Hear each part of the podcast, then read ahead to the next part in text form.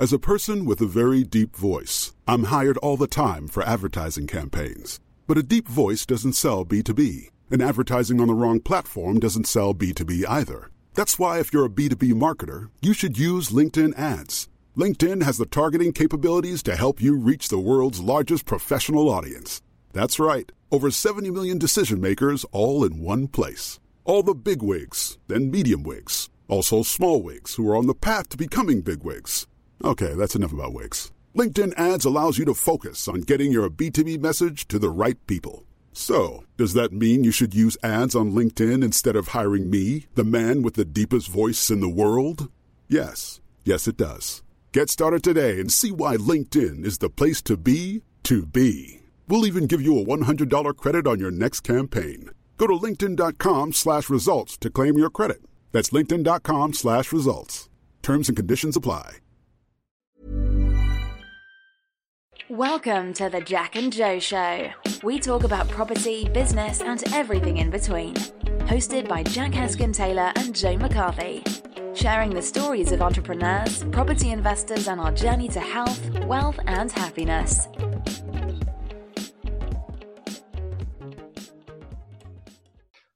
Welcome to another episode of the Jack and Joe Show with me, Jack Heskin Taylor. Me, Joe McCarthy. Today we are here with the famous Tej Talks.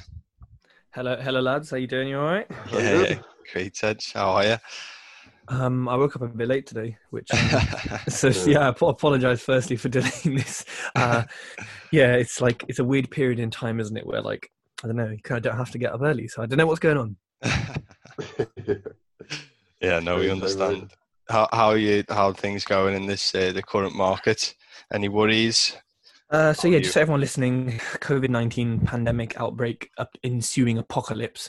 Uh, I, I'm, I'm concerned about the level of high quality pasta in, in my cupboard, which is, which is probably the biggest worry. I think. Um, no, I think the most important thing right now is that I've, I'm fortunate enough and I'm, I guess blessed enough that I've kept a cash reserve, so I can afford to sort of keep paying my bridges. Although we, you know, I have negotiated some payment holidays if I need them. Uh, tenants have been okay. I think a lot of their jobs are like with animals, or some of them, or one of them is like a care home manager. So they're generally okay. I've got like four houses on the market to let, which no humans are leaving the house, so they're just sitting there, you know, paying interest on. And then I've got a few in refurb, and obviously the builders are like, look, Tej, there's one or two of us in each house. We're following the rules as the government said. We're happy to crack on. And I said, look, lads, it's your health. I support whatever decision you want to make. So if you need to stop, then stop. But you know, it's up to you. But as you know, builders are like, nah, nah, nah we're, we're, we're working. So things are, I think the mentally it's quite difficult because you're kind of like, oh, this is totally new. Yeah. Uh, you know, I've lived through a recession, but I don't know how old I would have been. Like, no, 13 years ago, I would have been very young. I would have had no clue. So yeah i mean the main worry i think is like what how do we come out of it?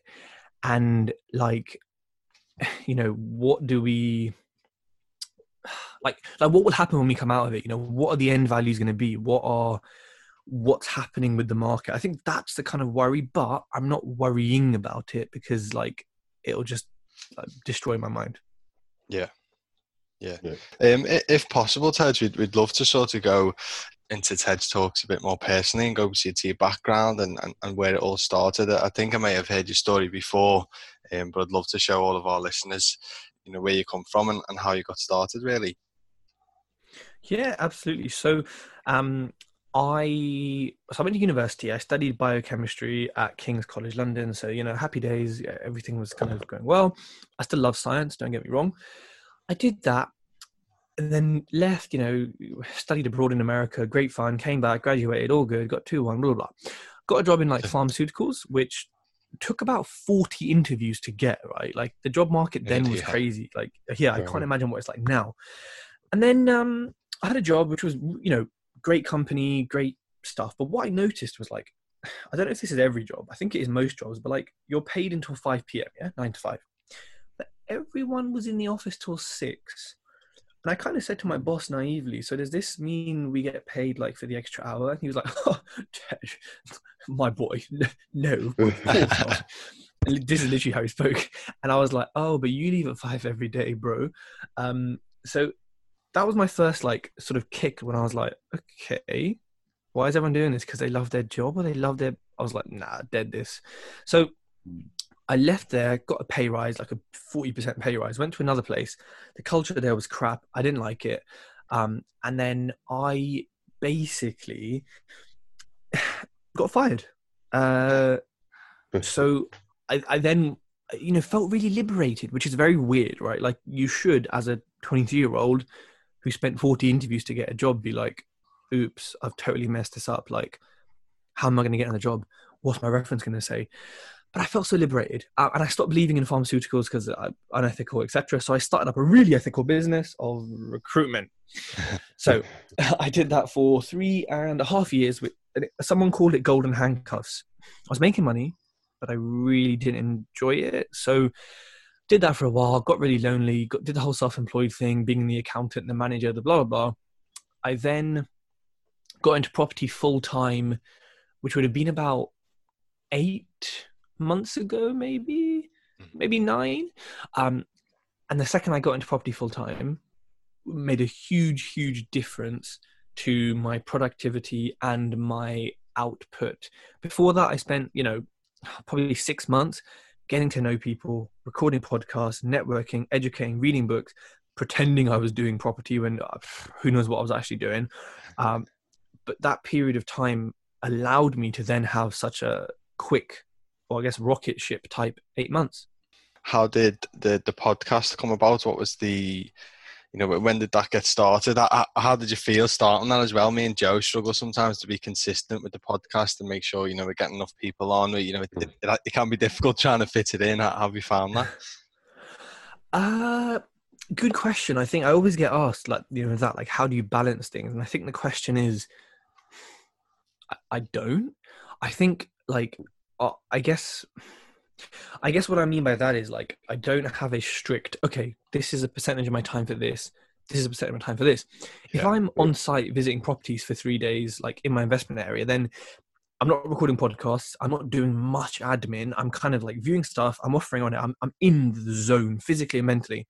But then yeah. the week after, when I'm at home for five days, I'm doing lots of podcasting, lots of branding, lots of stuff. So for me it, it changes and varies with my like physical location and i guess my business location you know if i've got lots of things in conveyancing i'm chasing investment then that's what i'm doing that week or that day.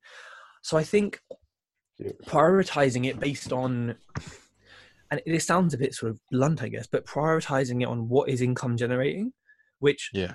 isn't always the most fun. Like i'd much rather do podcast than you know like have to talk about leasehold extensions and all this stuff, as interesting as it is, I, I, know what I'd rather be doing, but I think you have to tell yourself, look, you have to do certain things in order to achieve certain things, and you're not going to enjoy them all. So just, um, yeah, prioritize really. I, you know, things that are low priority get done last.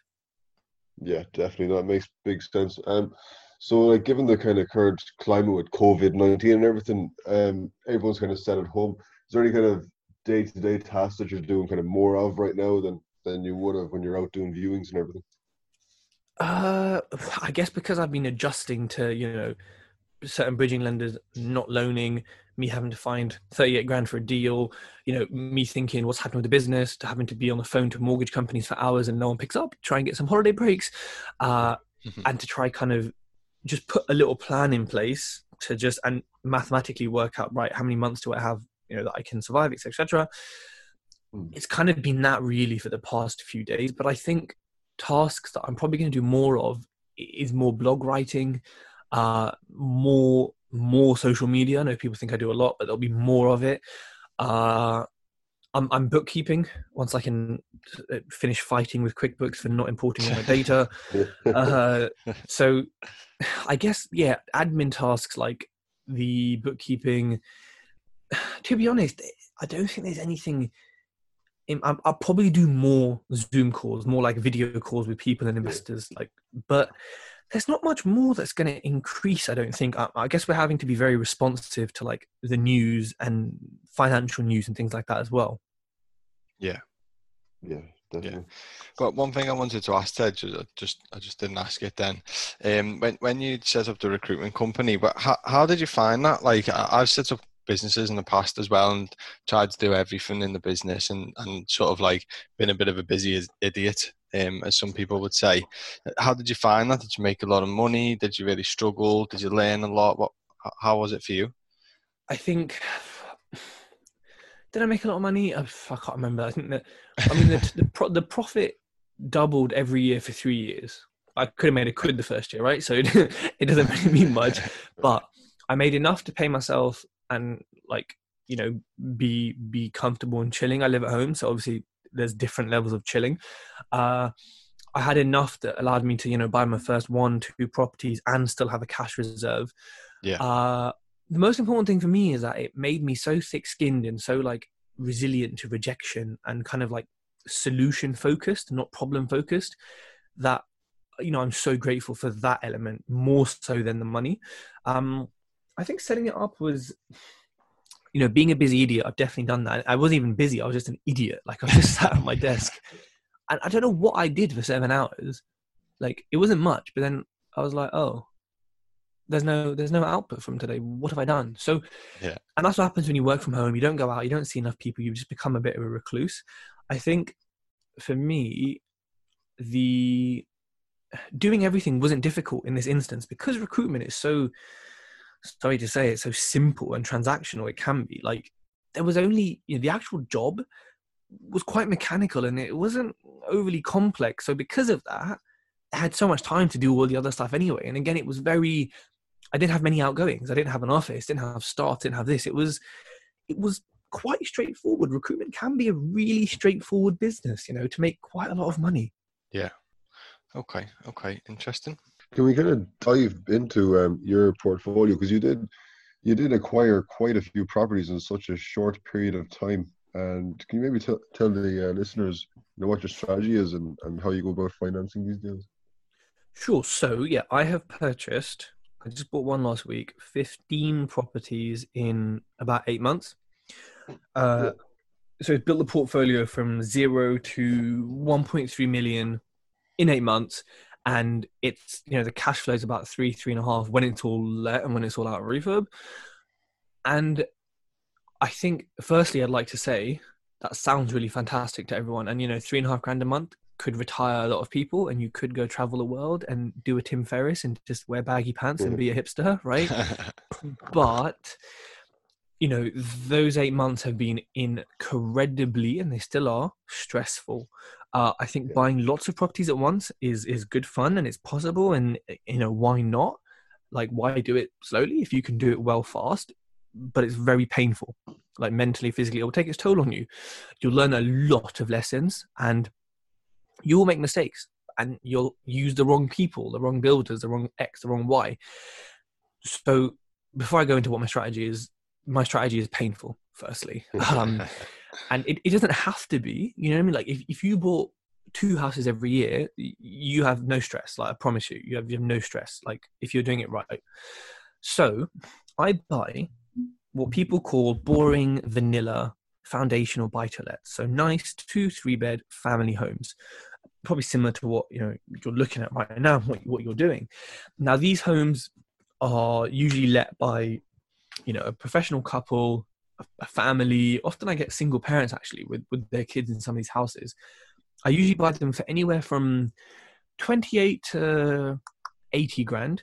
And they're always worth at least sort of 40 to 50 more than what I bought them for. I leave in no money or I pull out some money or most of the time I probably leave in about three to five thousand pounds, uh, and they will net about 300 a month. So over a year, I look for a 50% return on cash employed. So what that means is the money I've left in after a refinance using the buy refurbish refinance model, how much money I make on that is my ROI. I mean, yield and stuff, I, I don't really look at because it doesn't matter to me what the purchase price is and what the rent is. It matters how much money am I leaving in, like that's my investment, and how much am I getting out. So that's how I look at deals, and that's my strategy. And because they only make 300 quid a month, you know, I have to, I have to buy lots of them really to make something significant. Yeah, yeah. Yeah, they're definitely safer than uh, say for like for the likes of uh, ourselves. Now we've a few rent to service accommodation units, and obviously the hospitality industry is really taking a hit right now, along with various other businesses. But I suppose the vanilla buy to lets they are a lot safer than than other strategies, aren't they? Yeah, and I think you know, of course, there's still the potential that tenants are like, "Hey, we want a holiday break, or we've lost our jobs." Absolutely, but ignoring this, you know, this COVID outbreak pandemic, generally speaking, I think buy to lets are the most passive and the most safe form of investment they take ages to you know build up a significant cash flow and and you know they you know you got to think you got to buy one house just to get you know 250 300 quid a month it's it's painful when your mate's getting a grand a month from an hmo right mm-hmm. but i think for the long term and for the most passivity and hands off like and to survive you know situations where like rent to rents or service accommodations are not like full I just don't, like, you can't beat them i don't think mm. yeah definitely it's the um it's the simplest strategy, but it's it's the, it's the best, isn't it? It's definitely definitely something me and Joe are gonna try and build up mainly in our portfolio as we as we do deals, single lets. We think um, not that you can't go wrong, but it's a lot easier, especially when you're just starting out, isn't it? I, I understand HMOs and service accommodation. We we've done service accommodation, but it's it's um it's so hands on. It's um Mm. We we I don't know why we were sort of sold the dream and thought it was going to be you know dead passive and get the cleaners in. They'll do this. They'll change that. You know, handyman this. But when you're just starting out, you can't afford. You want you know any profit that you're getting in. You want to sort of try and try and save as much as possible and trying to trying to get as much money out of your deals. But single lets, you know, if you can get between 200 and 300 pound net a month. How many have you got now? Did you say? And what what's the rent roll? So there's 15 in total, but three are flips. So I've got 12 buy to lets. The rent is different for every house, but it's between 450 to 650. Yeah. So the rent roll is when they're all let and out of refurb, we're probably looking at uh, probably about 50 to 60 grand. Um, but that's that's irrelevant. That's like turnover. The profit yeah. will be three point three thousand three hundred to three thousand five hundred a month so over the year, we're looking at 37 ish grand kind of profit before tax. Yeah. What was the reason behind doing the flips as well as doing the, the buy refurbish refinance? Sure. So, uh, as I said before, I leave in five grand on most houses. Now, yeah. where the hell am I getting this five grand from? Which is yeah. which is a common question, right? It's like if I don't have a no money left in deal, who pays the money left in?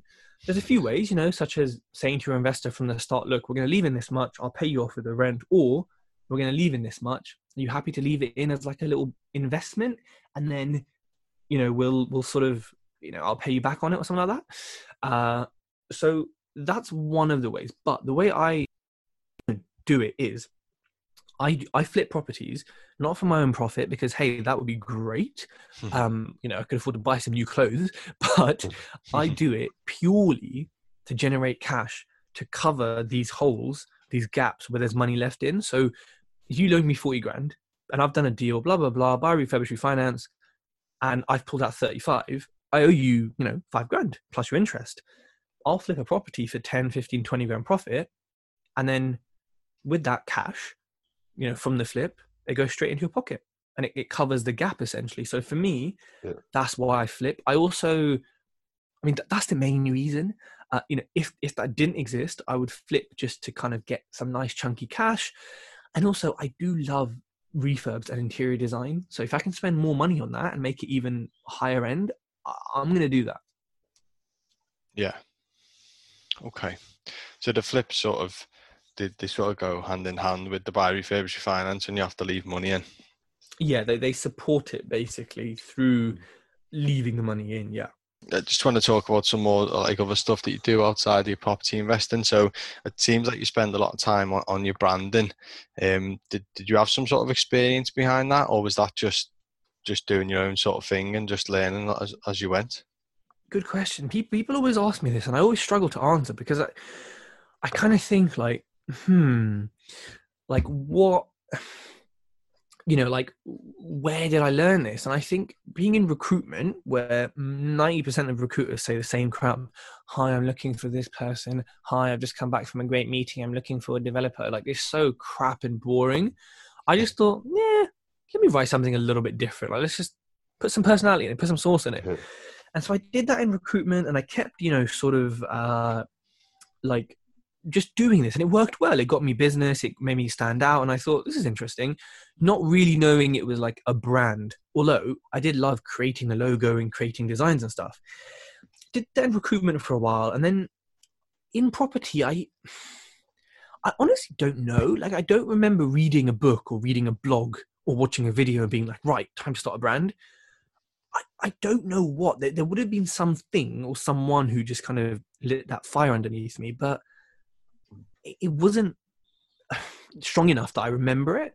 So I think it just came from recruitment basically, and just watching people uh, people be bad and just say let's do something different, and then just learning and discovering different tools, and then just realizing that hey, this is this is something that we should all have.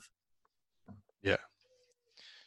Okay. Okay. Nice. So, the the Tej Talk brand, I, I love the branding. It's it's obviously stands out. It's very noticeable as well and the yellow t-shirt as well. Um, I think when did we first? I think we. Oh yeah, we we met you when we come down. We had Nando's, didn't we? we went to PPN Knightsbridge. how, how, did yeah. PPN Knightsbridge come about? How did, how did that start? So I I go to a few well I go to a few networking events now. I'm a bit lazier, but I did, and I really liked this this like PPN hosted by Pippa back like back then because yeah. uh it was I don't know I just it was just it was just different. It was a bit like fancier, which I quite liked, even though I'm I'm not fancy with my like trainers and my t-shirt on. Uh, it was the vibe was different. There was no sales, there was no upselling. It was just like a, a networking event. And then I messaged her once or twice, like, "Hey, I really love your event. The vibe was really good. Thanks for having me." And I think a few months later, she messaged me saying, "Hey, Tej, you know, you've got a great brand. I've got this event. You know, do you wanna do you wanna just like do it together?" And I was like, "Yeah, why not?" And so it was as simple as that now. So me and Pippa co-host it every second Tuesday of the month. Yeah, yeah, we'd love to come down more, wouldn't we, Joe? How many times did we go? Twice. Mm. Twice, yeah. Yeah, it's just that you've got to stay for the networking, haven't you? So if we come down, we have to stay over. We don't want to be rush off at nine o'clock to get the last train back.